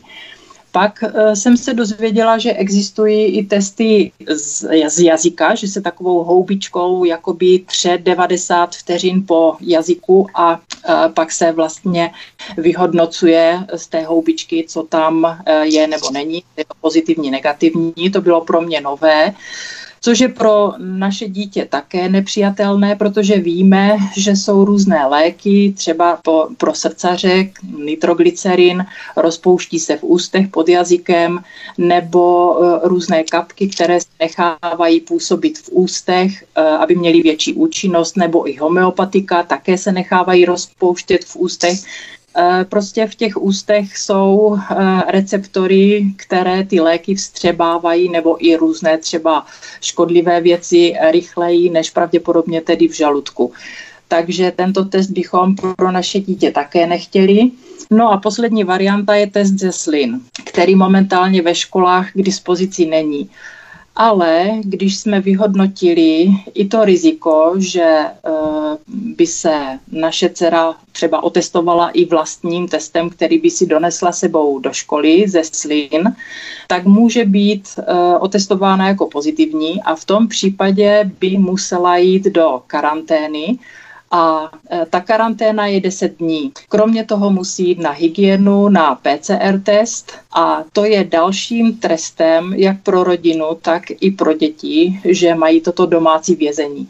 A tak jak jsme se bavili o těch psychických následcích, jak ty děti trpí vlastně v této době, tak kromě všeho toho sociálního distancu, toho, že se musí učit sami, že visí na těch tabletech eh, daleko déle, než je zdrávo. Eh, maximální limit denní pro nějaké ty tablety a počítače by mělo být 4 hodiny a ty děti tam tráví daleko více času. No a k tomu ke všemu se pak připočítává ještě tady to trápení dětí, že je zavírají do té karantény, když je někdo z té třídy pozitivní a e, navíc musí ještě na tu hygienu, na, tu, na ten PCR test. K tomu bych dala krátký příběh. Kamarádka, která je babičkou e, desetiletého chlapce, tak ten chlapec, chudák, když měl, čekal pět dní na to, než mohli jít na to testování, na tu hygienu. A pak, když pro něho přijeli, že ho povezou na tu hygienu, tak on se zamčel v pokoji a plakal a že prostě na ten test nechce, protože paní učitelka říkala, že mu to budou strkat až hluboko do nosohltanu a on, že se bojí. Takže toto jsou takové situace, kdy člověku opravdu hrknou slzy do očí a říká si, kam to až necháme dojít. Když bych se tedy vrátila k tomu, eh, za jakých podmínek eh, poslat v současnosti dítě do školy, tak my jsme panu řediteli s manželem po, dlouhé, eh, po dlouhém dohadování jak bychom to tedy udělali, tak jsme napsali, že tedy, protože nesouhlasíme ani s testováním, ani s respirátorem, takže dcera tedy zůstane doma. Nicméně bude vypracovávat zadané úkoly, eh, které dostane od vyučujících samostudiem. Pokud budou nějaké známkované úkoly, takže ať e, mi to pošlou v kopii na mail, abych dohlédla na to, že ty známkované úkoly vypracuje. A pokud by byly nějaké souhrné testy, eh, kdy by byla žádoucí její přítomnost ve škole, tak by se dostavila s vlastním testem ze slin, který je schválený ministerstvem, aby se otestovala před pedagogickým pracovníkem test eh, vyhotovila a pak se zase vrátila domů. Alice Tomková, jedna z firm, firma Masanta, distribuuje antigenní testy pro školáky. Máte informace o tom, že by takové testy byly laboratorně prověřené a schválené, protože víme, že právě tyto čínské testy obsahují onen etylenoxid, což je jedna z nejagresivnějších rakovinotvorných látek. Tohle se v mainstreamu zlehčovalo. Máte o tom nějaké blížší informace, co tady vlastně načala Milena Míčová a Alice Tomková? Tak já mám víceméně informace i takhle přes Milanu, protože jsme si vlastně ty jednotlivé i dokumenty, které ona, nebo respektive ty dopisy, dotazy, které vznesla vůči, vůči ministerstvu i vůči státnímu ústavu pro kontrolu léčiv, tak jsme si jako byli v komunikaci. Tam jakoby celý problém toho etylenoxidu vlastně není v tom, že vlastně jednorázově by vám někdy někdo udělal test z dutiny nosní, nosohltanu uh, s tím etylenoxidem, což jako je opravdu jako běžně používaný těm šedička, nebo je to dlouhodobě prostě tahle ta látka, i když je karcinogenní, tak vám prostě jeden odběr pravděpodobně nic nespůsobí. Ale vlastně nikdy v minulosti jste tady neměl prostě frekvenci užívání dvakrát týdně, a speciálně ještě u dětí, prostě na těch sliznicích. Takže tam, a na to samozřejmě žádné dlouhodobé studie neexistují, takže tam se nemáte čeho chytit. Tam samozřejmě ani ty odpůrci, ani, ani ty schvalovači vlastně nemají v rukách žádná data. Jo, tam, tam prostě máme látku etylenoxid, která obecně je karcinogenní, ale samozřejmě při jednorázovém použití jakoby k té sterilizaci e, nevyvolává nic. Tam prostě z, už historicky to prostě nic neprokázalo, ale je hrozné, že vlastně v současné době se to celosvětově vlastně masivně používá a ta, ta frekvence toho užití je taková, že, že jakoby nevíme, co to způsobí. Takže minimálně jakoby nějaká obezřetnost, opatrnost tam by měla být a vlastně i tohle to by měl, měly ty státní orgány kontrolovat nebo mít patrnosti, ale oni prostě nakoupí letadlo, letadlo prostě testů a, a mají no. zase jakoby na měsíc to školství v České republice vyřešit. Takže tady je problém tahle ta četnost a neexistence, neexistence toho testování. Rozumím. Ještě se vás zeptám, ale co Zemková ohledně té mainstreamové dezinformační kampaně, že ty čínské špejle jsou sterilizované plyným etylenoxidem, který prý rychle vyprchá podle těch médií. Není to ale lež, protože ten etylenoxid je persistentní dezinfekce, jejímž účelem je chránit ošetřený povrch a ta dezinfekce ztratí ochranný sterilizační účinek až po 24 měsících. To znamená, že ten etylenoxid tam pořád jaksi je. Dva roky minimálně. To jo, ale to se na druhou stranu, to já jakoby samozřejmě nevím, jo, ale tam v tom případě by jim všechny ty testy měly vycházet negativní, protože pokud by byla ta štětička tak, tak jako v dobrým, dobré kondici, že, že vlastně na sobě nenechá nic. takže to asi ne úplně, jo, ale tam samozřejmě ta míra to je té persistence a v jakém procentu třeba to tam zůstává, to, to prostě samozřejmě já nemůžu vědět, jo, to, ale to je přesně to, že minimálně ty naše orgány státní by měly ty, tu pochybnost, nebo pokud ji někdo vznesl, tak by ji měli vyvrátit a měli by jakoby nějakým způsobem v tom konat. A to se nekoná, že jo. Milan Míčová, můžeme se ale radovat, protože školy mají prý dostat 200 korun na jeden PCR test, odkaz číslo 7 v popise pořadu na Odyssey. Nehledě k tomu, že PCR test mají aplikovat pouze zdravotníci a nikoli děti samotné, ale jak je možné, že PCR test stojí pro samoplátce 1500 korun a tady vidíme, že reálná cena ve školách je 200 korun. Máte proto nějaké logické vysvětlení, Milan Míčová? Eh, jaké jsou finanční eh, jakoby zájmy a jaké je pozadí tady toho testování, to nevím.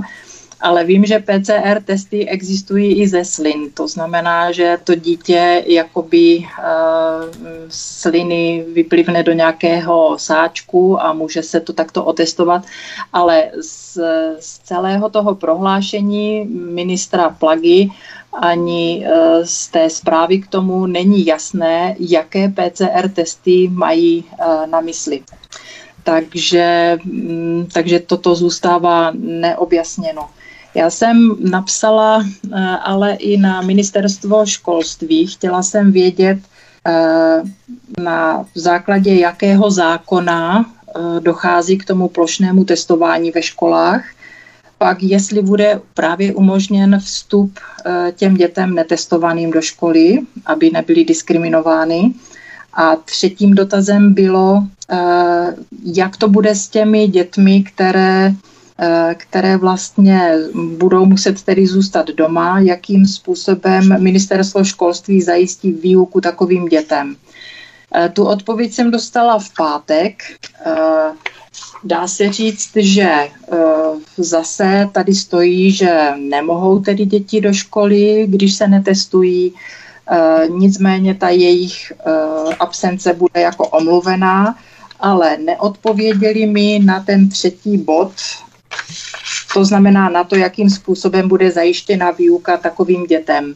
Když se vrátím oklikou tedy k té zprávě nebo k tomu programu, který je vyvěšený na Ministerstvu školství, mládeže a tělovýchovy o pokusném ověřování obsahu, metod a organizace kombinovaného vzdělávání v základních a středních školách, tak zde se mluví o vlastně té individuální distanční výuce a že na tuto eh, individuální distanční výuku eh, by vlastně oni mohli zažádat eh, rodiče, pokud dítě je právě nemocné nebo je v lázních, a nebo je to jen výhodnější pro žáka a jeho rodinu. Postoj ale škol je takový, že pokud dítě zůstane z tohoto důvodu doma, že nechce nosit respirátor a nechce se testovat, tak škola se vyjádřila v tom smyslu, že uh, ať si tedy to dítě samo od svých spolužáků zhání, co bylo probráno ve škole, ať si to samo samostudiem doplní a pak už není vlastně další nějaká informace, jakým způsobem bude třeba známkováno, uh, jak bude vyplňovat testy, uh, známkované úkoly a tak dále. To prostě momentálně škola vůbec neřeší. Takže jsem se znovu obrátila na ministerstvo školství, když mají takovýto krásný program vyvěšený na svých stránkách, tak aby dalo nějaký pokyn školám, jak má vyučovat tyto žáky, kteří zůstávají doma. Na tom je skutečně tristní, že se proti tomu nezvedá mohutná vlna odporu ze strany doktorů i rodičů. Buď o tom nevědí doktoři, anebo se bojí o svou ekonomickou likvidaci, respektive vyhazov z práce, anebo jsou tak skorumpovaní. Ta třetí varianta je podle mě nejblíže k realitě. Padly rozsudky v kauze uplácení lékařů farmaceutickými firmami. Doktoři dostávali statisíce v obálkách, prodejci a výrobci léků to nazývali motivační program, podle soudu to však byla korupce. Lékaři předepisovali pacientům léky právě těchto farmaceutických společností. Odsouzeno bylo šest lékařů. Odkaz číslo 8 v popise pořadu na Odyssey. Ovšem je to jenom špička ledovce, protože já jsem si zdrojoval další případy ve zdravotnictví ohledně úplatků lékařů a nestačil jsem se divit, protože už na začátku tohoto roku 2021 policie navrhla obžalovat dalších 66 lékařů a zástupců farmaceutických firm v rozsáhlé korupční kauze týkající se přednostního předepisování konkrétních léků. Celkově měli lékaři přijmout úplatky ve výši až 12 milionů korun. Odkaz číslo 9 v popise pořadu na Odyssey. To je neuvěřitelné číslo. Ani ne tak ty peníze, jako spíš počet těch 66 lékařů. A pak věřme, že lékaři a doktoři se nenechají uplatit Big Pharma korporacemi na propagaci očkování. Ale Tomková, myslíte, že to je jakási systémová záležitost, eh, která prodosla až do těch vrcholových pater zdravotnictví a ten COVID pouze vytáhl na povrch ten vřet ve zdravotnictví bující korupce? No, já vlastně nevím. Když jste mi to Vítku poslali jako téma, tak, eh, tak nevím ani, jak bych vám odpověděla. Víte co, ono, ta korupce ve zdravotnictví se děje jakoby z, na různých úrovních. A to sám teďko vidíte. V podstatě... Uh... Já jsem to chtěl lidem, že vás přerušuju, postavit na tu pozici v rámci propagace očkování, že mnoho lékařů, zdravotníků, takzvaných expertů, epidemiologů a tak hmm, dále propaguje to očkování. Motivovaný. To znamená, že ta motivace je tam docela zjištná. Určitě, tak to samozřejmě může být, to jako já vyvracet asi ani nebudu, ale zároveň samozřejmě nemáme důkazy. Na druhou stranu, když vezmu uh, vlastně z těch posledních 32 let, co tady uh, vlastně máme, uh, máme jakoby prostředí tržní, tak ty farmaceutické firmy se vždycky snažily jakoby tu konkurenci mezi sebou jakoby řešit přesně tak jakoby tím přímým působením na lékaře, ředitele nemocnic. Ono to právě není jenom, že třeba by se to postavil tak, jako že jsou to nějaký konkrétní lékaři, takový malý čudlové, jo, ale ono bohužel v tom zdravotnictví se to děje například třeba si vemte, že státní ústav kontroly léčiv vlastně vydává číselníky léků, které jsou hrazené, teď je tam procento, to, kolik je hrazeno státem, kolik je hrazeno pacientem a vlastně na téhle úrovni se jakoby taky dějou vlastně tlaky, které, které třeba už zůstanou té policii vlastně skrytý, ale tam jsou prostě třeba i v tom mém kožním lékařství prostě ne, neuvěřitelná věc, je prostě jeden, jedna mast, mast, která je v podstatě na úrovni induony a ta je plně hrazená zdravotním pojištěním, prostě je to nějakých 110 korun a jako jediná, bez účinné látky. je tam vlastně už 20 let a nikdo jí z toho nevyndal, ale takových případů je mnohem víc. Takže ona ta korupce ve zdravotnictví se přesně tak provádí přes tady, přes PCR testy, kdy ano, záhadně na začátku koronakrize to bylo 1680 korun za jeden PCR test. Samozřejmě tím množstvím určitě ta cena byla tlačena na to, to stáhnout dolů, aby se těch testů dělalo víc. Takže je nakonec možné, že ta reálná hodnota je nižší. Že? Taky další věc je, že oni zjednodušili ten postup. Ale taky lidi se to někdo nabalil.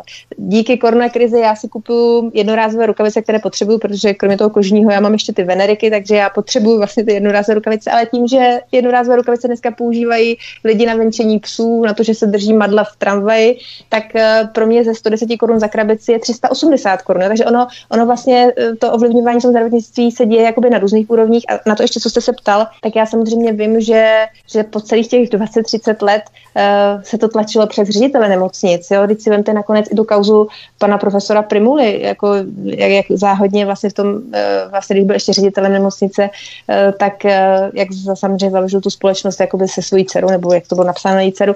Jo, a to, to jsou jakoby velké věci, to se prostě takhle děje. A samozřejmě některý ty malí lékaři to určitě dělali taky. Dřív to bylo, že jste jel na nějakou konferenci, zaplatili vám, zaplatili vám drahou anglickou učebnici farmaceutické firmy. Na druhou stranu, jakoby v řadě těch případů, ne, že bych to jakoby obhajovala, ale tam máte prostě jednu účinnou látku a je jedno, od jaký firmy to vezmete. Takže jako na úkor pacienta to samozřejmě nejde. Na druhou stranu třeba u řady těch léků máte jednu účinnou látku a máte na trhu třeba tři výrobky s různými názvy.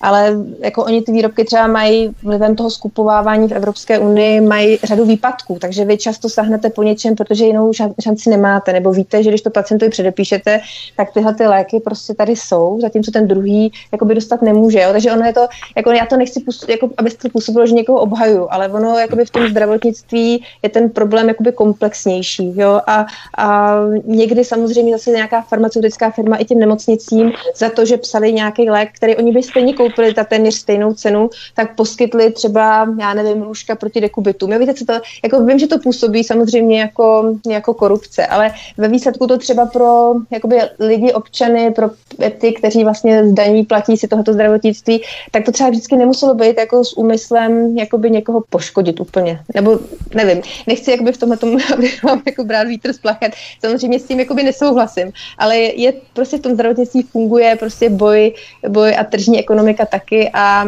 a ne vždycky je to jakoby takhle špatně, jako jste měl ten případ těch lékařů, kteří skutečně jakoby tam zainteresovaní byli maximálně. Jo, že prostě je řada těch pišáků, který dostanou uh, od té firmy zadarmo třeba prostě nějaký jiný produkty, který můžou dát lidem, kteří si to koupit normálně nemůžou. Je to takový jako na bázi trošku Janošíka, jo? Že, že ne vždycky je to jakoby špatně výtku, že, že bych nerada třeba, aby, aby si lidi jakoby propadali skepsy ve smyslu, že, že je to všechno takhle špatně, jako, jako je v tom odkazu, který jste tam dal. A já to nespochybnuju. Jo, je to, je to určitě taky tak. Po písničce se na to podíváme podrobněji. To bude velmi zajímavé, protože tady těch případů je samozřejmě více, tak se podíváme na některé z nich individuálně, abychom si ozřejmili, čeho všeho se ta korupce může týkat. Každopádně zahrajeme si písničku a potom vstoupíme do posledního vstupu našeho dnešního povídání. Doktorka Alice Tomková, také organizátorka akcí Příčovy a učitelka Milena Míčová jsou hosty u nás na svobodném vysílači od mikrofonu vás zdraví Vítek, pěkný večer a pohodový poslech. Máme po písničce o mikrofonu vás zdraví Vítek, spolu se mnou jsou na svobodném vysílači hosty doktorka Alice Tomková a učitelka Milena Míčová. Ještě abychom se vrátili k tomu, co jsme načali před písničkou v rámci korupce ve zdravotnictví. Alice Tomková, když budeme jmenovat některé případy jednotlivě, aby si mm-hmm. posluchači dokázali představit, čeho jsou někteří lékaři schopní, protože to není jenom přednostní předepisování předražených Big Pharma léků, které jim vnutili zástupci Big Pharma, ale jsou to další případy, třeba machinace s opiáty byly běžnou praktikou lékaře v Holešovické ordinaci. Za úplatky psal předpisy, jak na běžícím páse. Nečestná morálka mu nebránila ani v tom, aby recepty předepisoval na mrtvé či na osoby, které jsou ve vězení.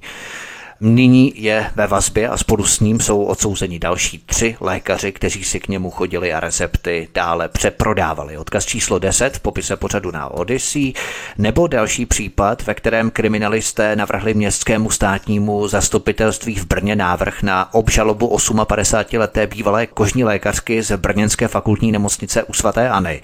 Oni tvrdí, že opakovaně přijímala peníze od farmaceutické společnosti, za což pacientům předepisovala léky, distribuovala distribuované právě touto firmou. Peníze získala za každého pacienta, který lék užíval a přišla si tak na desítky tisíc korun. Odkaz číslo 11 popise pořadu na Odyssey. Tady nejde ani tak o ty peníze, pár desítek tisíc korun, jako o to vlastně, že vůbec nevíme, když přijdeme třeba k lékaři, tak jestli se ten lékař rozhoduje primárně podle toho našeho zdravotního stavu, nebo podle toho, jaký mu kápne vejvar, když předepíše ten či onen lék, od nějaké Big Pharma. To je na tomto tristní. se Tomková, to byla navíc kožařka, takže vaše kolegyně z branže, víte to? Ano, jo, jo, ano, to jsem taky četla. Uh, jo, ale co na to mám říct, jako, že samozřejmě Vítku máte pravdu, vždycky se najdou nějaké jakoby černé ovce vlastně v každém povolání. Tady je to jakoby smutné, že to je, že to je jakoby v tomto povolání, které by mělo být uh, pro lidi, ale tady jsme u té Hippokratovy přísahy. Je to, je to o svědomí každého jakoby z nás a mm, já jak k tomu nemám nic víc co říct. Já si prostě myslím, že řada těch eh, lékařů jakoby nejde vlastně proti tomu pacientovi úplně, protože to, ne, neznamená to, že vám napíšu tenhle ten lék, protože potřebuji, abych ho napsal prostě o, já nevím, 10 krabiček víc. Určitě jakoby tu indikaci podle mě většina těch lékařů jakoby nemění, nebo, nebo jakoby není to, že by to bylo na úkor toho pacienta, nebo aspoň tomu chci věřit, takhle vám to řeknu. Rozumím, ale kdyby si třeba někdo myslel, že to jsou pouze aktuální zprávy, tak se nenechte mílit. Třeba v roce 2015 už policie obvinila z korupce 15 lékařů a 19 pracovníků dvou firm obchodujících s léky. Lékaři prý dostávali úplatky za předepisování léků zmíněných firm. Celkem obchodníci rozdali 9 milionů korun. Odkaz číslo 12 popise pořadu na Odyssey, ale když už jsme u toho roku 2015, tak se masová korupce řešila tehdy i třeba v sousedním Německu. Z téměř 300 miliard eur, které ročně protečou německým zdravotnictvím, je prý až 14 miliard eur ovlivněno korupčním jednáním lékařů i lékárníků. Podle odhadů spolkové vlády se jedná o stovky případů korupce. Ročně to jsou prosím oficiální data. Jo, údaje jsou dostupné na odkaze číslo 13 popise pořadu na Odyssey. To je v podstatě systémová korupce, řeší se to asi v jakékoliv zemi v rámci zdravotnictví. Milena Míčová, myslíte si, že COVID, všechna ta propagace dusítek a hadrů na hubách, roušek, respirátorů a konspirátorů a testování a hlavně vakcín, očkování a tak dále, že to pouze vyhředlo, vybublalo na povrch, protože on se to tak skutečně jeví. Není to záležitost pouze jedné země, ale týká se to vlastně zdravotnického resortu asi tak všude. To je právě to, co mnohé lidi mate, eh, když se člověk snaží informovat eh, o celé tady té kauze, že to není vlastně o zdraví lidí, ale že je to hlavně o biznisu. Eh, Přesně. To tak, to znamená ty roušky a, a respirátory a vakcíny a jak se točí ty peníze tak jejich odpovědí zpravidla bývá, ale přece je to všude ve světě, jo, všechny státy a tak dále, tak to prostě musí být ta pandemie. Takže je těžké ty lidi přesvědčit a oni jsou pod takovou masírkou, pod uh, takovou propagandou z těch médií, že ačkoliv jim uh, něco vysvětlíte, tak oni potom, vy jim to řeknete jednou týdně, ale oni každý den slyší z toho rádia, z té televize a tolik nakažených, tolik pozitivních a nemocnice a krematoria a tak dále. Tak nakonec výsledkem toho je, že stejně běží do těch očkovacích center se naočkovat. Eh, já tady jsem z toho úplně zděšená, protože bych si dokázala představit, že se půjdu naočkovat k svému doktorovi, který zná moji zdravotní kartu, eh, ví, jaké mám potíže, s, s čím by to mohlo eh, třeba nějak reagovat, raději počkat, později, dříve. A tito lidé, kteří prostě přijdou jak na jatka a nechají se tam naočkovat eh, neznámým člověkem v kombinéze, eh, kterého vůbec nezajímá moje zdraví, eh, můj imunitní systém, tak to, to je pro mě naprosto děsivé.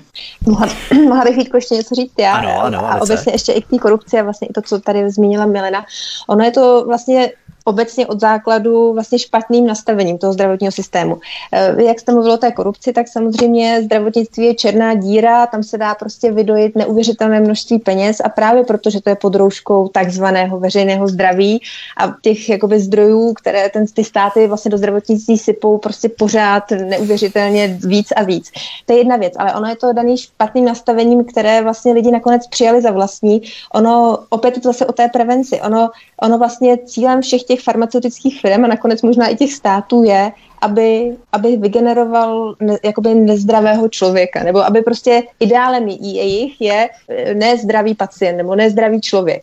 A vlastně my všichni jakoby na to, vlastně jsme už přistoupili na tuhle tu hru, takže my si kupujeme vitamíny, místo toho, abychom si prostě koupili český jabko, tak prostě my si koupíme nějaký chemický vitamin C.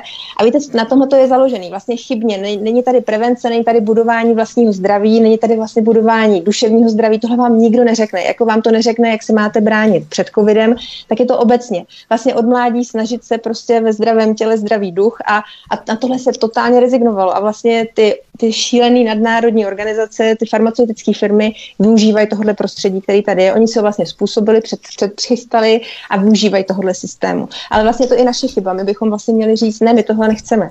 My, my vlastně si budeme svoje zdraví jakoby nějakým způsobem ha, hlídat sami a, a vlastně vrátíme se ke kořenům. Jo? A tohle to je prostě špatně. Ono, a vlastně se to i tak učí na vysokých školách školách jako lékařských, tohle je prostě špatně, to nastavení. A pak to dává právě možnosti tady toho prostě působení těch, těch velkých, velkých takých é vlků.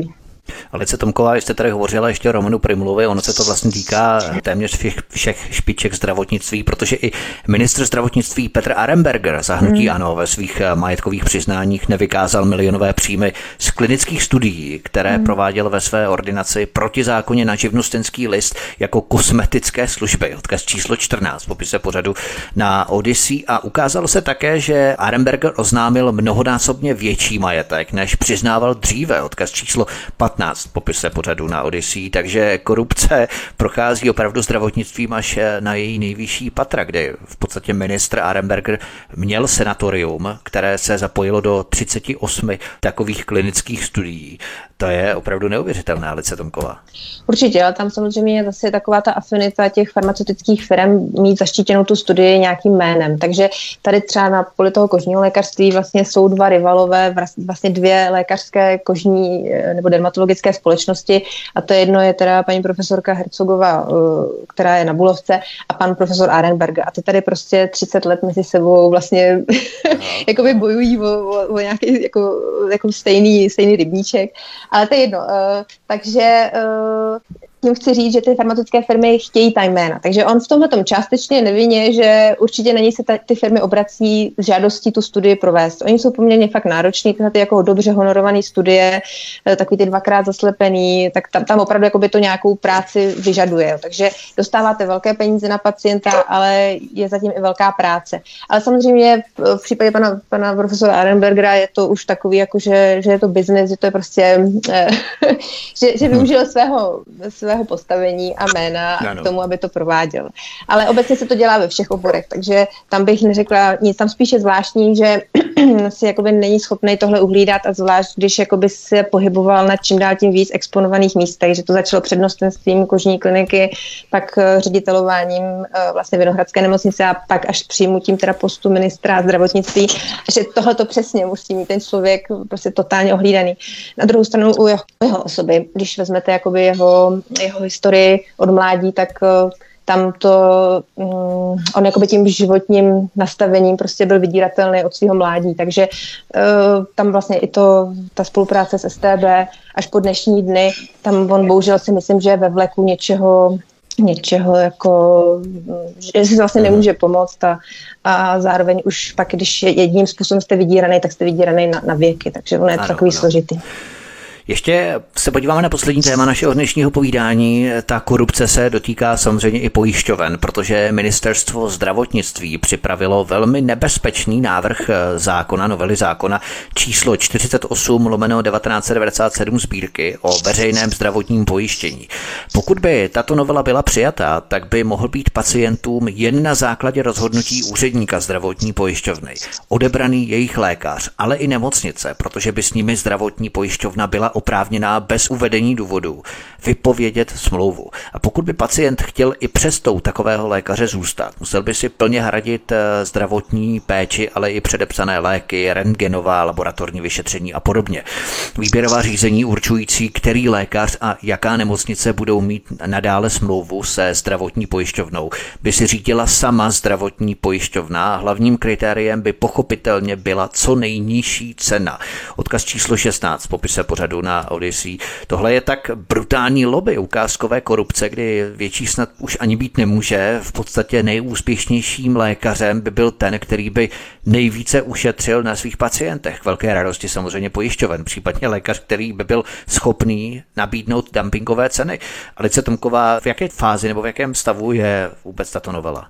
No to je právě to, že když jste mi to poslal, Vítku, tak já jsem si jako na tím zamýšlela, ale je to zvláštní. Já se doufám teda, že, že neprojde v téhle podobě, jaké je teda třeba připravovaná nebo zmiňovaná, protože víte co, je, je zvláštní, že já třeba za letošní rok, nebo respektive za minulý, jsem naopak eh, na základě bonifikace třeba o pojišťovny 207 OZP, na základě toho, že tam přišly nějaké jakoby dobrý reference na moji osobu, tak jsem dostala jakoby víc peněz za hodnotu bodu, proto, nebo tady to nebylo moc, to bylo třeba pět tisíc za rok, jo, jasně, ale, jasně. ale, ale víceméně jakoby oni oceněni, mají tam zvláštní jakoby bonifikaci lékařů, s kterými jako jsou jejich pacienti spokojení. Takže vlastně to je trošku proti tady tomu, co jste vy říkal tak a pokud to vychází i jakoby od těch pojišťoven, tak je to jakoby s podívem, protože zatím funguje a je to teprve třeba rok, dva stará tato iniciativa vlastně nějakým způsobem vypíchnout lidi, kteří třeba opravdu se těm pacientům věnují a těm pacientům stojí za to, aby nepsali jako udání nebo nějaký stížnosti, ale že si sednou i napíšou jakoby nějaký jakoby pochvalný mail nebo prostě nějakou zprávu tak, nebo dají zpětnou vazbu té pojišťovně. Takže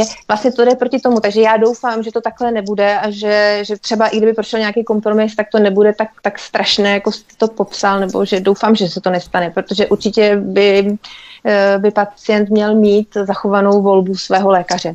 Jo, to si myslím, že to je, to je prostě ústavně daný, že to, to, to musel nikdo nemůže brát. Milan Míčová, co vy říkáte na ten navrhovaný stav, kdyby nebylo nejdůležitější kritérium svobodné volby pacienta, jakého lékaře si zvolí, ale nejúspěšnější lékaři by byli ti, kteří by získali přízeň vedení zdravotních pojišťoven právě za to, co nejvíce ušetří na pacientech, to znamená za co nejméně peněz. Eh, Milena Míčová.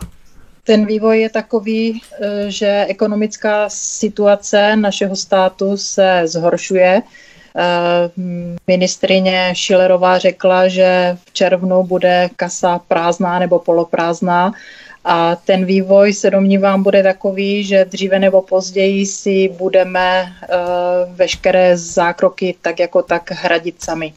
Já bych ale pokud bych se ještě mohla vrátit ke školství, Určitě. Chtěla bych krátce zmínit, že v současné době nás strašně veřejnost a rodiče poškodil rozsudek nejvyššího správního soudu, z 6. května 2001, který mm, došel k závěru, že mimořádné opatření o testování ve školách je v souladu se zákonem i listinou základních práv a svobod. Na toto rozhodnutí Nejvyššího správního soudu se potom odvolává jak ministerstvo školství, které má potvrzeno, že vlastně rozhodlo správně, takže uh, rodiče mm, nemůžete se bránit, je to prostě takto. Zrovna v tomto smyslu mi odpověděl i pan ředitel, že se bude mm, vlastně řídit tím, co rozhodl nejvyšší správní soud. A odvolalo se na to i e, město, které je zřizovatelem škol, které jsem rovněž žádala o to, aby děti testované i netestované mohly do školy. To znamená rodiče, kteří si testování dětí přejí, ať je otestují, ti, co si nepřejí, tak jsou neotestované, ale ať mohou všechny do škol, protože riziko přenosu nákazy mezi e, dětmi je nula, nula nic a i město mi odpovědělo, e, zase se odvolávalo na e, toto rozhodnutí nejvyššího správního soudu a e, vyjádřilo se v tomto smyslu, že ředitelé tedy škol, jejich jsou zřizovatelé, budou postupovat tak, jak jim ukládají aktuálně platná opatření. Takže je to naprosto neprůstřelné, nedovoláte se u ředitele, nedovoláte se u zřizovatele, nedovoláte se na ministerstvu školství a za všecko vlastně může nebo velmi nás poškodilo právě toto rozhodnutí nejvyššího správního soudu. To je opravdu tristní eh, věc. Poslední slovo Alice Tomková. Co vy říkáte na rozhodnutí toho nejvyššího správního soudu, který 6. května uvedl nebo rozhodl, že testování dětí je v souladu se zákonem a s listinou základních práv a svobod, protože se vlastně děti testují sami svou vlastní rukou? čili žádný zdravotník neprovádí ty zdravotní úkony, čili všechno je v pořádku. Je to jaksi, kdybychom to přehnali ad absurdum, volnočasová aktivita. Uh, no já doufám, že to bude ještě nějakým způsobem zvráceno a uh, trošku doufám, že, že vlastně teď uh, nabývá jakoby na iniciativě a na aktivitě vlastně ta, já nevím, i to zdravé forum, které, které bylo založeno, kde už konečně došlo k propojení vlastně právníků, zdravotníků a, a třeba i teda té umělecké sféry. A nevím, vlastně ta aktivita těch právníků, když vezmete paní Zvertek Hamplovou, když vezmete na Slovensku paní Adrianu Krajníkovou, u nás ještě manžele Záhumenský, tak jakože doufám, že, že vlastně oni dnem i nocí pracují na tom, aby, aby tohoto bylo zvráceno. A, a vlastně i ta petice, kterou jsem zmínila uh, u pana profesora Perka, když jsme se bavili, že včera vlastně 12 významných profesorů vlastně opět napsalo, že testování dětí uh, včetně i té vakcinace je prostě nesmysl, jo? Že, že to vlastně v současné situaci nemá hlavu a patu. Tak já doufám, že, že vlastně se začnou postupně na to nabalovat i ty více pochybovační rodiče, míně pochybovační rodiče a že vlastně se nakonec jakoby ten eh, vzdor nějakým způsobem jako zvýší tak, že, že vlastně se to nakonec dodržovat nebude.